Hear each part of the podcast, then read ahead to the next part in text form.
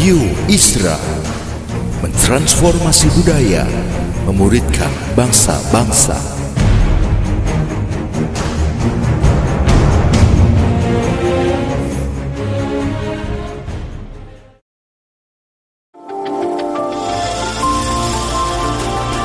Voice of Pradaim menyuarakan paradigma kebenaran firman Tuhan yang esensi untuk memperlengkapi Anda menggenapi misi dan panggilan ilahi. Selamat mendengarkan.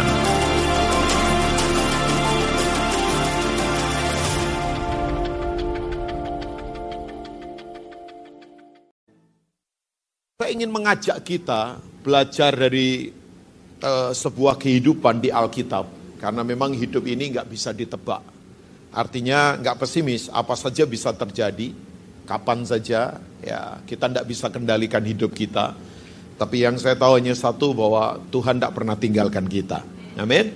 Nah prinsip dari Tuhan adalah begini, He works in last minute, but He never late in our life.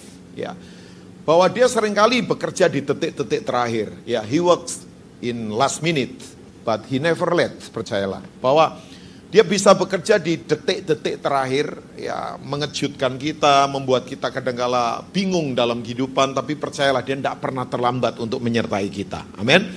Saya ingin mengajak kita, ya coba tampilkan di screen kalau ada uh, Lukas pasal 8 ayat 40 mungkin sampai ayat yang ke-45. Lukas pasal 8 ayat 40 sampai ayat yang ke-45 kalau di screen ada. Nah ya, thank you. Nah Alkitab berkata begini, ketika Yesus kembali, orang banyak uh, menyambut dia, mereka kemudian uh, semua menanti-nantikan dia. Next, ayat berikutnya. Maka datanglah seorang yang bernama siapa, ibu-ibu? Yairus, kepala rumah ibadat, sambil tersungkur di depan kaki Yesus, ia memohon kepadanya supaya ia datang ke rumahnya. Ya, karena anaknya perempuan yang satu-satunya yang berumur kira-kira 12 tahun, dalam uh, hampir mati. Dalam perjalanan itu Yesus kemudian didesak-desak orang banyak. Nah, kemudian ada kejadian berikutnya. Nah, ini dia. Sama seperti kita sebetulnya ya, Yairus dan wanita ini. Adalah seorang perempuan yang sudah 12 tahun menderita pendarahan yang tidak berhasil disembuhkan oleh siapa pun. Nah, Alkitab berkata, ia maju mendekati Yesus dari belakang dan menjamah jubah-jubahnya. Seketika itu juga berhentilah pendarahannya. Mungkin sampai ayat 44 saja. Amin buat firman Tuhan. Yang setuju katakan amin. Ibu-ibu, ini ada dua kejadian yang sama-sama orang punya uh, persoalan.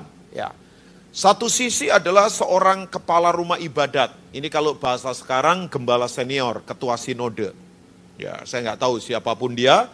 Tapi orang ini adalah seorang kepala rumah ibadat, singkatannya KRI ya, kepala rumah ibadat, bukan KRL. Kalau KRL itu kereta api itu ya. Nah, orang ini ibu-ibu semua untuk menjadi seorang kepala rumah ibadat itu jenjangnya panjang, nggak gampangan. Ya, sekarang kalau sekarang kan orang asal pelayanan dilantik pendeta gampang. Ya, yang lebih nggak enak lagi ya asal dia punya dilantik saja sudah. Ya, tapi untuk menjadi seorang KRI seperti uh, Yairus ini, tidak gampang perjalanannya. Butuh jenjang pendidikan, butuh sebuah proses yang tidak gampang. Dia harus menguasai bahasa Ibrani, dia harus menguasai, menguasai hukum Taurat, dia harus pinter secara Talmud. Ini aturan mereka, orang-orang Farisi. Ya. Jadi ini perjalanan yang nggak gampang, panjang, dan jabatan seperti ini sangat prestisius di hadapan orang Israel. Makanya kalau dia jalan, orang akan hormati dia. Misalnya ibu-ibu ketemu ya, kan jarang kalau ibu-ibu ketemu pendeta, terus nunduk begini, pendeta gitu kan jarang ya, kecuali orang Jepang kali ya. Nah, orang tradisi di sana, kalau ketemu orang seperti ini, dia harus nunduk-nunduk. Sebab orang ini disebut rabi, rabuni, guru, teacher. ya Rabi, rabi gitu ya. Jadi ini jabatan yang sangat prestisius yang gak sembarangan orang memilikinya. Apalagi ini seorang senior dalam bidang keagamaan. Nah maksud saya begini, untuk orang ini seperti ini datang pada seorang pemuda yang gak punya struktur, penginjil jalanan namanya Yesus. Itu gak gampang buat dia. Ya dong? Sebab harganya mahal, dia harus tanggalkan gengsi dan kehormatannya dia. Makanya saya beritahu buat ibu-ibu semua, ikut Yesus itu gak murah Ya, harganya terlalu mahal ikut Yesus itu. Ya nggak gampang. Karena di, kita harus ting, tinggalkan gengsi kita, kita harus tinggalkan jabatan kita, kita harus tinggalkan kita nggak bisa ngomong begini, saya ini punya semuanya, nggak bisa lagi. Ya, jadi orang ini saya yakin sementara dia berjalan menemui Yesus, wow, itu orang sekelilingnya akan ejek dia dan kehormatannya turun di bawah kaki loh ibu-ibu. Ya, tapi mau nggak mau harus ketemu karena memang dia punya persoalan berat. Makanya saya katakan, sering kali persoalan diizinkan terjadi supaya kita ini nggak sombong sebetulnya. Makanya jangan tengking-tengking masalah. Karena lewat masalah. Nah, saya ingin katakan prinsip ini ibu-ibu semua. Masalah tidak mengubah siapa pun. Ya, or, orang punya masalah belum tentu berubah. Ada orang punya masalah, lari ke narkoba, lari ke judi, lari kemudian ke minum-minuman keras. Ah, Pak Rubin jangan ngomong begini kita wanita. Lo wanita yang begitu banyak juga. Ya, saya ketemu penjudi-penjudi wanita ulung juga ternyata judinya. Minumnya kuat juga ternyata ya, hedonismenya kuat juga ternyata. Nah, masalah tidak pernah mengubah orang, percayalah. Ya, saya ingatkan prinsip ini, masalah tidak pernah mengubah orang. Yang mengubah orang adalah respon yang benar terhadap masalah.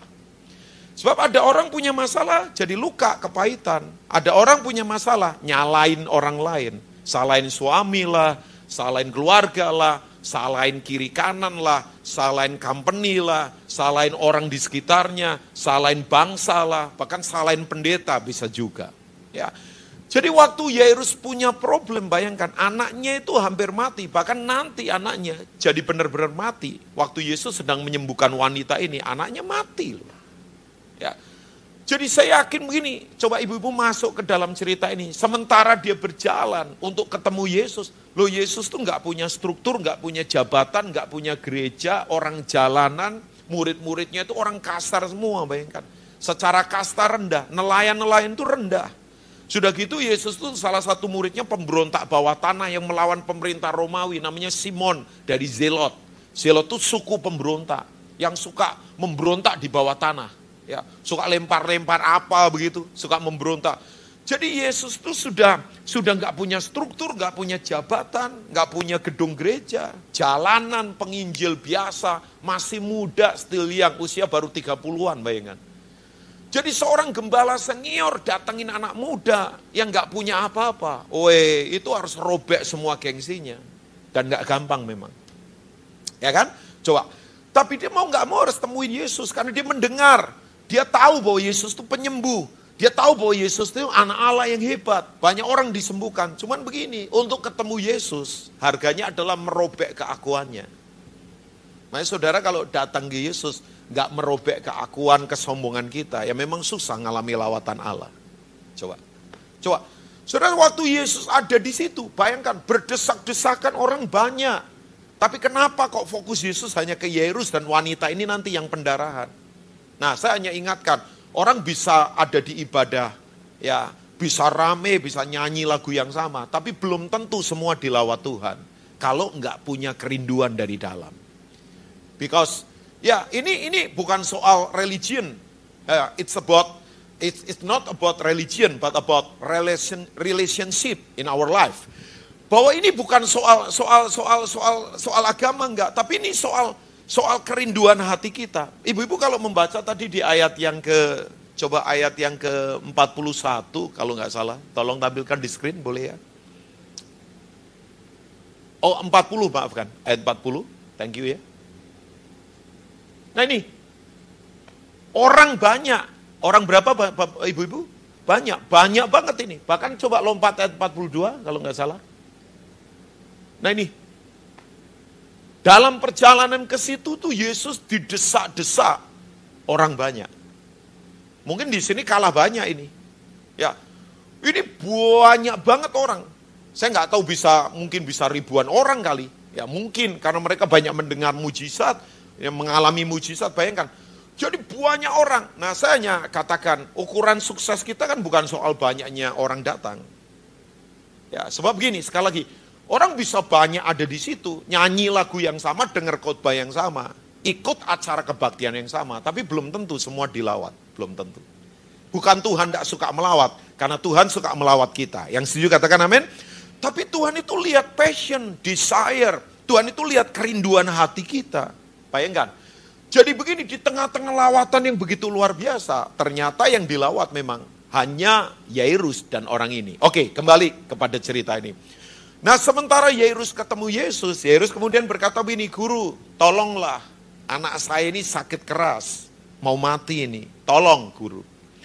Nah sementara kemudian Yesus berkata, oke okay, aku akan ke rumahmu. Eh ternyata ada kejadian yang tidak terduga. Karena di suatu uh, sisi yang berbeda. ya Sementara Yairus ada di sisi sini, ada cerita lain tiba-tiba muncul. Seorang perempuan yang sakit pendarahan. Berapa tahun lamanya?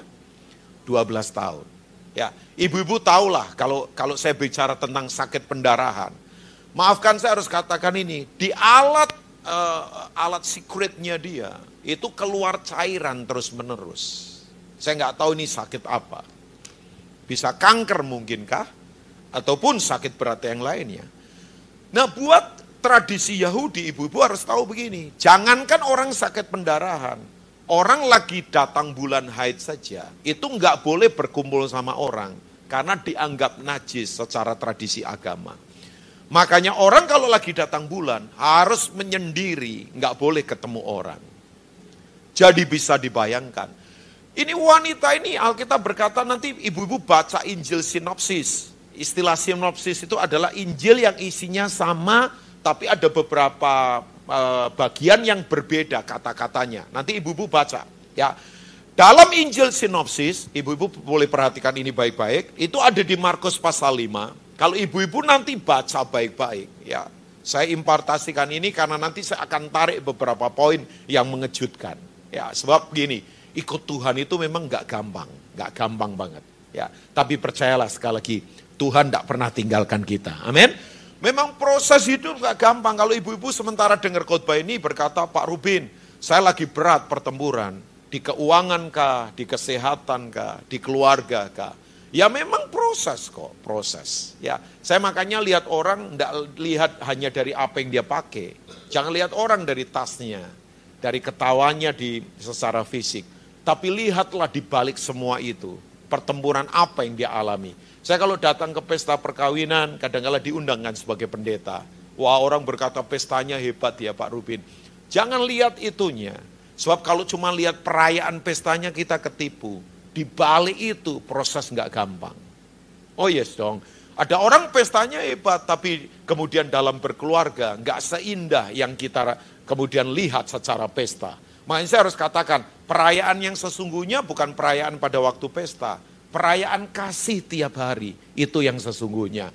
Waktu pasangannya sakit kah? Waktu kondisi keuangannya berat kah? Waktu kemudian mertua menuntut begini, waktu kemudian orang tua punya kebutuhan.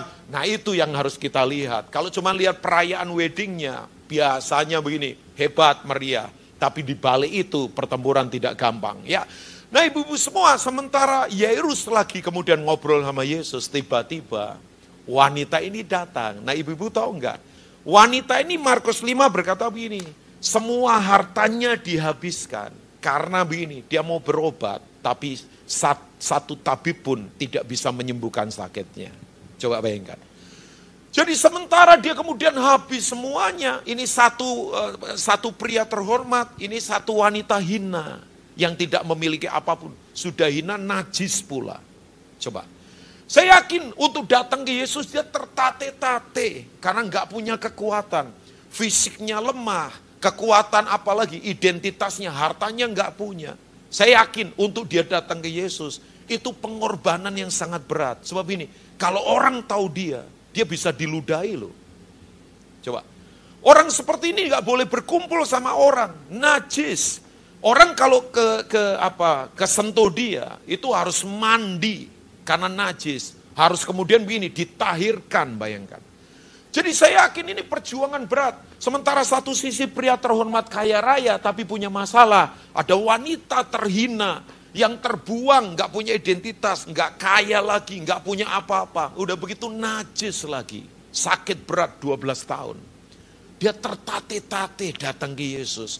Mungkin pada satu titik dia kesenggol orang, dia jatuh, dia harus merangkak di, di jalanan yang kotor. Tapi dia terus bergerak supaya ketemu Yesus. Ibu-ibu tahu nggak, saking tahu dirinya, dia tidak berani ketemu muka dengan muka dengan Yesus. Karena dia tahu diri. Yesus seorang pria. Yes, a man, dia seorang pria.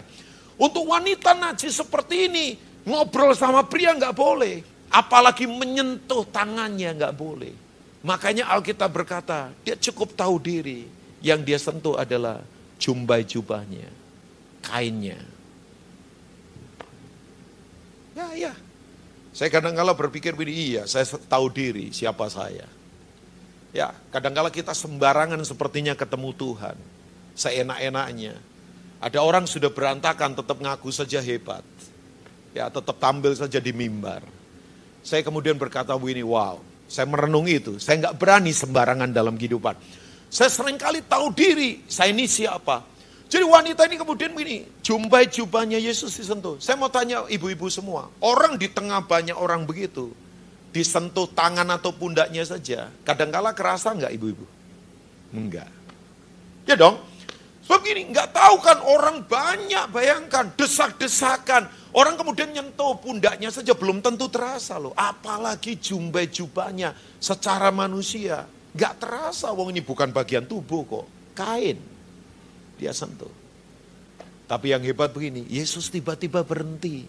Dan tanya begini sama muridnya. Pet, Ya dia panggil Petrus. Saya nggak tahu. Yesus panggil Petrus. Kalau terus-terus dia nanti nggak berhenti-berhenti kan jalan terus ya. Mungkin dia panggil Pet kali. Ya dia berkata, Pet, Peter, Pet. Kemudian, siap guru. Peter berkata begitu. Yes, sir. Yesus tanya begini, eh siapa yang sentuh aku Petrus? Coba. Saya kalau jadi Petrus ketawa juga kan. Guru, ini ribuan orang. Masa saya harus data satu-satu nama, alamat, nomor KTP kan nggak mungkin kan? Nomor handphone, hobinya apa kan nggak mungkin. Ini nggak ada database, orang banyak. Saya nggak tahu mereka dari mana, tinggal di mana, sosial statusnya seperti apa, pekerjaannya apa. Semua nyentuh guru. Kok guru tanya, siapa yang menyentuh aku? Yang orang banyak menyentuh guru. Tapi Tuhan ngomong begini, yang ini beda ini.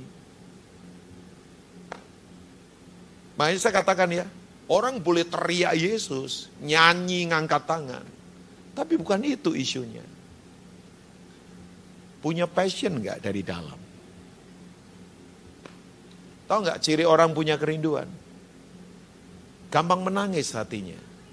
Gampang dibentuk Tuhan.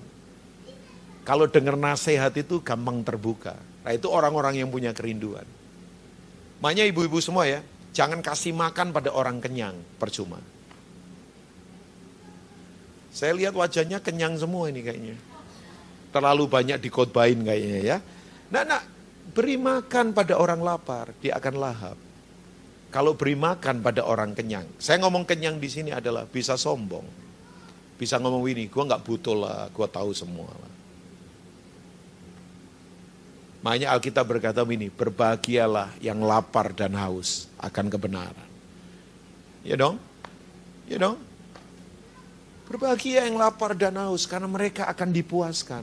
Maaf ya, kalau kita nggak lagi punya rasa lapar dan haus akan Tuhan, susah hidup ini puas.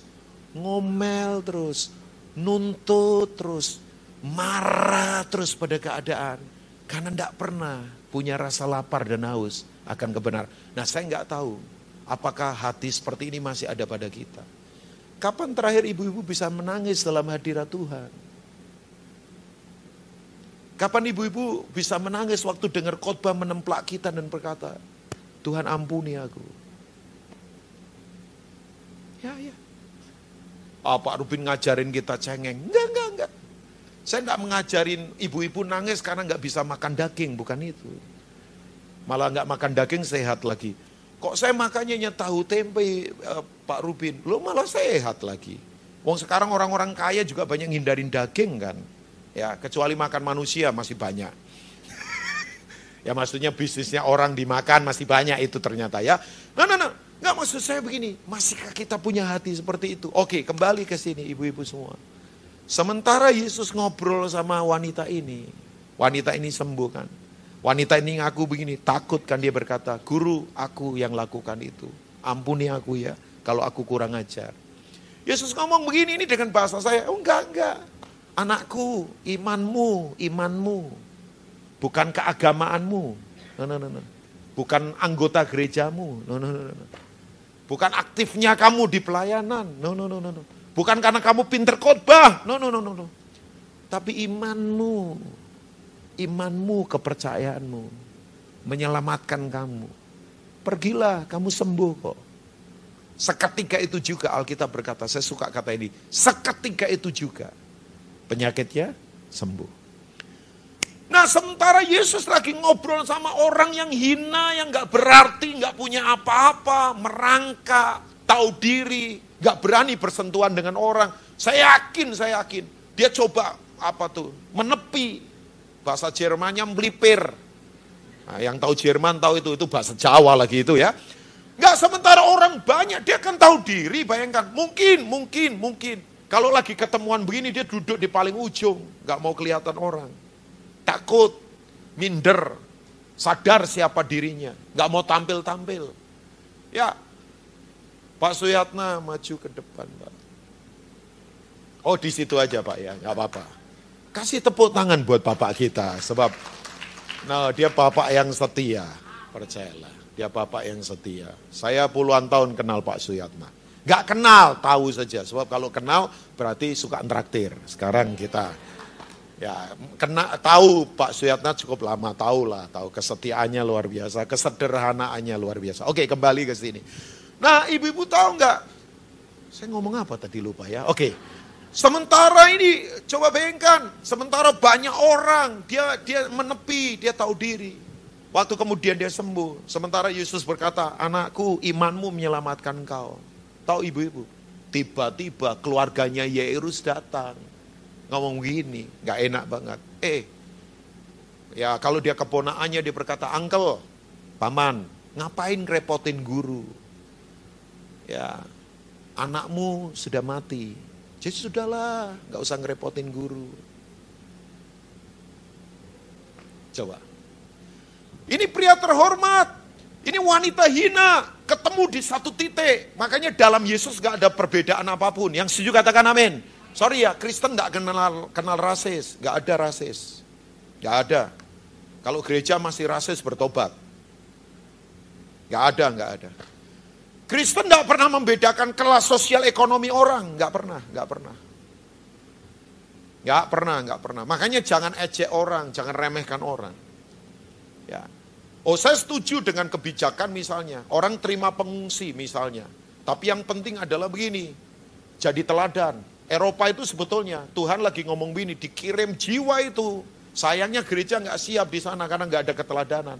Harusnya itu gereja siap, tua itu. Tapi kan karena nggak ada keteladanan jadi masalah sekarang. Oh iya dong, tinggal sudut pandangnya. Makanya saudara jangan tolak orang asing, jangan. Sodom dihukum karena menolak orang asing. Waktu malaikat datang, mereka tolak. Jangan, jangan menolak orang, siapa pun. Yang penting jadi teladan.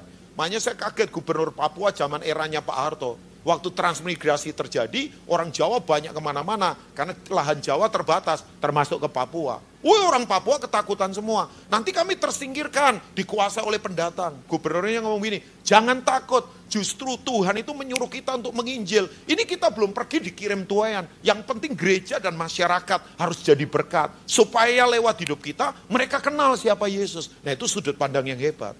Sayangnya orang nggak siap. Makanya banyak kemudian terjadi masalah. Ya kan? Oke, kembali lagi ke sini. Apa yang coba ingin saya katakan ibu-ibu semua? Nah, sementara kemudian Yesus mendengar ini kan, udah jangan repotin guru, anakmu mati kok. Yesus ngomong sama Yairus, jangan takut, percaya saja. Kok nggak ada yang amin kayaknya? Jangan takut, percaya saja. Kok nggak ada yang amin sekali lagi? Jangan takut, percaya saja. Bahkan Yesus, nah itu tuh yang keras begitu. Bahkan Yesus ngomong begini, anakmu sedang tertidur. Ibu-ibu tolong melihat saya, kalau ada kepercayaan yang berkata orang mati itu hanya tidur saja, itu Kristen. Makanya nggak usah takut lah, mati itu cuma tidur. Satu kali bangun lagi waktu kekasihnya datang. Jadi kalau ibu-ibu punya orang tua atau punya siapa saudara yang sudah mati, Dia lagi tidur saja, tidur panjang. Satu kali akan bangun asal dalam Tuhan. Nanti waktu kekasihnya datang, dia akan bangun. Ya nggak perlu dicium keningnya kayak pangeran, enggak lah ya. Pasti bangun. Jadi kemudian begini, Yesus bergerak ke arah rumahnya Yairus. Ya, dan kita tahu kemudian anaknya tertolong. Oke, saya tarik beberapa prinsip. Tolong dipatri di hati kita. Ini soal iman. Anaknya Yairus sakit keras bahkan mati. Usianya berapa? Loh, usianya berapa? 12 tahun. Wanita yang sakit, maaf di bagian vitalnya keluar darah, pendarahan. Cancer mungkin. Dia sakit selama berapa tahun? 12 tahun. Kok aneh ya? Angka 12 muncul di peristiwa ini. Nah ibu-ibu dengarkan saya. Secara tradisi Yahudi, angka 12 itu angka apa? Keturunan Israel. Oh itu anaknya Please subscribe, please subscribe to online please, worship. to Online. Yakob ya 12 orang. Boleh juga. Jawaban salah tidak mempengaruhi keselamatan, nggak apa-apa. Nggak, ibu jawab nggak salah, benar dong. 12 keturunan Israel, benar juga kan? 12 suku. Oke, ada yang tahu? Murid Yesus 12. Ya boleh, boleh juga. Tapi dengarkan ini baik-baik. Angka satu itu angka Bapa. Angka enam, angka manusia. Karena bumi diciptakan langit dan bumi enam hari. Angka tujuh, angka sempurna, sabat. Tapi saya beritahu buat ibu-ibu semua, angka dua belas itu adalah angka keutuhan. Untuk tanda-tanda sakit jiwa. Oh serius, serius. Nah yang parah begini, kalau dirinya saja ditipu, suka nipu diri, pasti pasangannya dan orang di sekelilingnya gampang ditipu. Karena nggak utuh. Oke ya. Jadi begini ibu-ibu semua. Bahwa angka 12 itu angka keutuhan. Ikut Tuhan itu harus utuh. Jangan maafkan saya, rohaninya jangan hanya di gedung gereja. Jangan. Tapi mesti dalam semua aspek kehidupan. Kita mesti sungguh-sungguh untuk Tuhan. Yang setuju katakan amin sekali lagi? Oke. Nah, poin berikutnya yang coba saya mau sampaikan sebelum saya akan konklusi pada titik tiga hal tentang iman ya. Saya belum konklusi ini. Tiga titik tentang iman saya nanti akan konklusi. Ya. Nah ini dia. Masalah itu sering kali diizinkan ibu-ibu. Makanya saya ingatkan, jangan cepat-cepat tengking masalah. Jangan, jangan. Saya selalu bertanya pada banyak orang, are you doing good things or God's things? Sebab begini, nih, kita itu sebetulnya mengerjakan hal yang baik menurut kita atau hal yang baik menurut Tuhan. Saya satu kali pergi ke pedalaman dalam pelayanan misi. Tahu nggak ibu-ibu? Begitu lihat pelayan, kasihan nggak punya motor. Dia kalau pelayanan jalan tiga jam. Itu kalau di pedalaman itu hal yang lumrah itu. Nah sekarang dengan pembangunan yang lebih bagus, besok saya akan ke Kalimantan Barat, dengan uh, infrastruktur sekarang lebih bagus kan jalan sekarang di daerah di mana-mana jadi bagus. Ibu-ibu kalau lihat ya Singapura sudah mulai ketakutan sama Indonesia dalam tanda petik. Oh udah ketakutan. Sebab kita punya infrastruktur port, pelabuhan, uh, kemudian bandara sekarang keren-keren. Dan banyak orang sekarang pindah dari Jakarta. Saya berharap mulai tahun depan banyak orang-orang yang ada di Jakarta mulai berpikir ulang untuk pindah ke daerah. Sebab sekarang orang bekerja bisa di mana saja. Oh iya, dan tinggal di daerah memang lebih nyaman kayaknya buat mereka. Karena habitnya kan, orang terpaksa kan urbanisasi karena sentralnya di Jakarta. Sekarang sudah diubah polanya.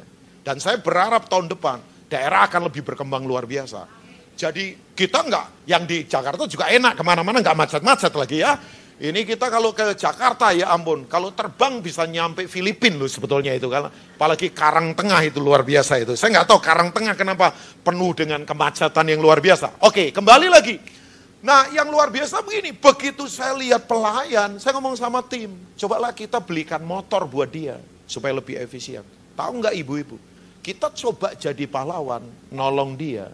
Tapi ternyata begini, begitu punya motor, malah males pelayanan Pikiran kita kan begini, kita lakukan yang baik tolong dia. Tapi sudut pandangnya dia lain. Begitu punya motor jadi hura-hura. apa itu namanya? Kualitas pelayanannya menurun, radikalnya menurun, mulai nyaman, mulai enak. Nah, saya ngomong sama teman-teman. Nah, sekarang ini kita berpikir ulang lagi loh kalau melakukan sesuatu. Kelihatannya baik menurut kita, tapi belum tentu menurut dia. Nah, hal yang sama, maksudnya begini, kadangkala masalah itu memang diizinkan supaya seperti Yairus. Tahu ibu-ibu semua, gembala senior datang ke penginjil muda seperti Yesus. Itu tidak gampang. Kalau dia nggak punya persoalan, dia nggak akan mungkin tersungkur ke Yesus. Yairus kepala rumah ibadat, jenjang karirnya panjang, terhormat. Orang di sepanjang jalan akan tundukan tundukan kepala berkata, Rabi, Rabi, bayangkan.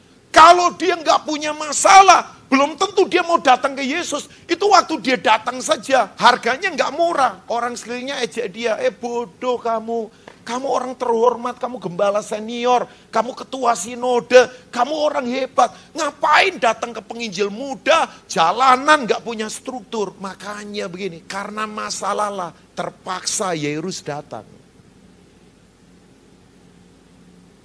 Maksud saya begini, kadangkala ada masalah-masalah yang jangan cepat-cepat ditengking. Belajar dari menikmati proses itu. Supaya kita itu sungguh-sungguh datang ke Yesus. Wanita ini pun sama bayangkan. Karena dia punya penyakit, makanya begini. Dia harus hilangkan semua perasaan gak enaknya dia. Loh, itu wanita ibu-ibu di satu sisi harganya mahal loh bayangkan. Dia najis. Maaf ya, haid saja untuk keluar ketemu orang gak boleh. Apalagi ini pendarahan saya yakin beberapa orang gak suka sama dia, kan tadi saya pakai bahasa agak kasar. Mungkin dia diludahi, mungkin dia ditendang, mungkin dia dikatain, eh gak layak kamu, ngapain kamu keluar? Tapi begini, masalah membuat dia punya kerinduan. Ketemu Yesus, orang terhormat, orang hina, ketemu di satu titik. Karena punya kebutuhan. Jadi kalau hari ini ibu-ibu punya masalah, jangan marah, jangan salahkan siapa pun, Jangan ngomel. Kok nggak ada yang amin kayaknya? Padahal wajahnya penuh masalah semua nih kayaknya. Saya nggak tahu masalah apa. Saya juga punya problem. Semua kita punya masalah. Oke, yang berikutnya. Sebelum saya tarik konklusi ya. Saya akan tarik tutup dengan tiga konklusi. Nggak panjang-panjang. After that kita akan berdoa. Ibu-ibu tahu nggak? Nah ini semua lihat baik-baik. Di saat mujizat mau terjadi, kehendak Tuhan akan terjadi, Tuhan akan tolong kita. Itu sering kali akan terdengar suara-suara sumbang pesimis yang akan membuat kita ketakutan dan mundur. Tapi pesan saya untuk saudara, tetaplah bergerak, fokus pada Tuhan. Justru di saat Yairus mau ditolong anaknya, mau disembuhkan. Ada suara ngomong ini, percuma, jangan repotin guru, anakmu mati. Sebenarnya suara ini lagi ngomong ini, gak ada harapan lah kamu sudah. Sudahlah, sudah tahu diri. Jadi di saat mujizat mau terjadi, kehendak Tuhan mau terjadi, doa kita mau dijawab, saya beritahu, suara-suara sumbang negatif, tekanan-tekanan itu akan makin bertubi-tubi keras datang ke kita. Pertanyaan saya, kita konsisten nggak, sabar nggak untuk tetap yakin pada Tuhan? Saya tahu sementara saya khotbah begini ada yang berkata, iya pak, berbulan-bulan saya sudah berdoa nggak ada jawaban. Saya memberi perpuluhan, saya aktif di kebaktian. Tapi kenyataannya kayaknya nggak ada solusi loh. Saya beritahu buat saudara, ini prinsipnya. Tuhan memang kadang agak lambat, tapi tidak pernah terlambat untuk menyertai kita. Oke, saya tarik konklusi sekarang, saya tutup dengan ini. Semua perhatikan baik-baik. Nah ini konklusi saya. First come, not always first serve. Yang pertama, orang datang pertama kali ke Yesus belum tentu dilayani yang pertama. Saya ulangi. First come, not always. First serve. Coba. Ibu-ibu tahu, yang pertama kali punya kebutuhan, Yairus. Saya tanya buat ibu-ibu semua, kebutuhannya mendesak nggak? Loh, kebutuhannya mendesak nggak secara waktu? Mendesak. Wong anaknya kritis. Bahkan nantinya, waktu Yesus layani wanita ini, anaknya mati. Siapa wanita ini? Hina. Orang nggak punya, nggak ada identitas, najis, hartanya habis. Ini kalau di kalangan masyarakat, nggak dianggap. Coba, tapi sementara dia lagi layani wanita itu, coba bayangkan. Itu Yairus ada di situ, sabar nemenin Yesus. Mungkin ada dari saudara begini, iya Pak Rubin, saya sendiri punya masalah. Tapi kok, saya dipaksa keadaan untuk menolong orang lain yang punya masalah. Padahal saya punya masalah yang harus ditolong. Nah itulah prinsip. Bahwa first come, not always first serve. Orang punya kebutuhan yang pertama, datang pertama, belum tentu dilayani yang pertama. Butuh sabar, bayangkan. Yairus nemenin Yesus, bayangkan. Dia sendiri didesak. Saya yakin itu kalau ada handphone waktu itu, mungkin WA atau SMS, terus berdering ngomong, cepet ini, anakmu sudah megap-megap, udah nggak mungkin ketolong, cepet ini. Tapi dia harus sabar di situ. Menanti Yesus menolong orang yang tidak punya apa-apa. Itu nggak gampang.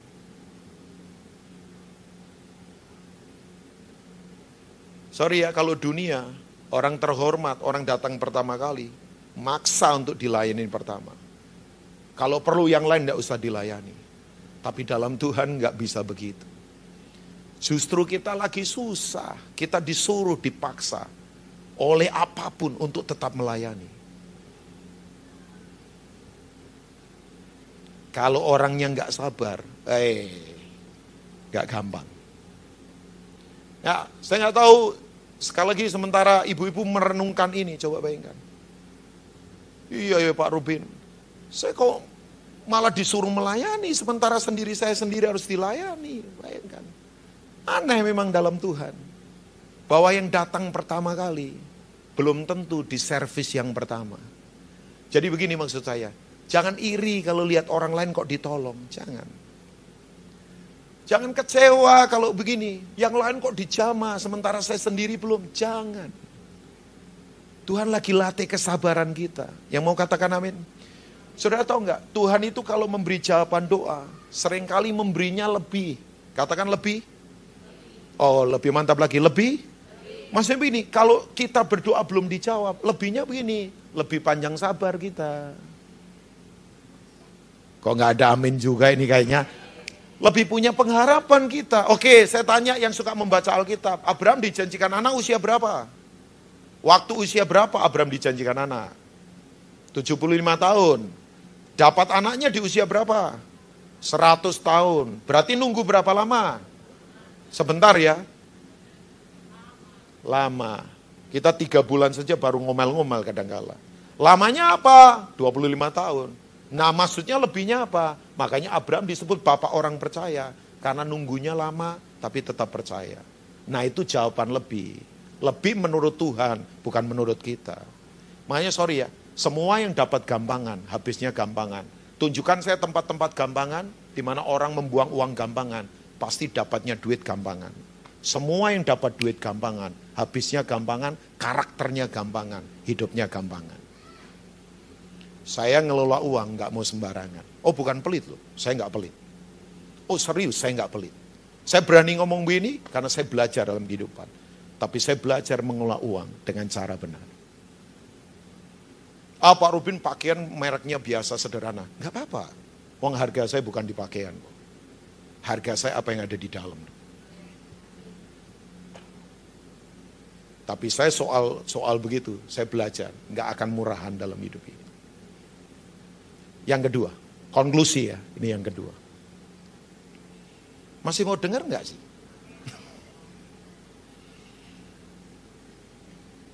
Yang kedua, oke, semua lihat baik-baik ke saya. Nah ini dia, sederhana. 12 tahun yang lalu, Yairus bersuka cita. Karena anaknya lahir, dia pesta, undang kerabat. Tapi 12 tahun kemudian, Yairus berduka cita karena anaknya mati. Oke. 12 tahun yang lalu wanita ini berduka cita karena difonis dokter, kanker kamu. 12 tahun kemudian di titik yang sama, dia bersuka cita karena sakitnya sembuh. Jadi maksud saya begini, ada yang berduka cita bisa jadi sukacita. Ada yang bersuka cita bisa jadi berduka cita. Makanya saya beritahu, kalau ibu-ibu sekarang tertawa, jangan sombong.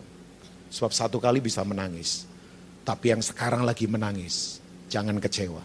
Karena satu kali kita bisa tertawa. Sebab begini, hidup kadang-kala berduka, tapi bisa bersuka. Hidup kadang-kala bersuka, tapi bisa berduka.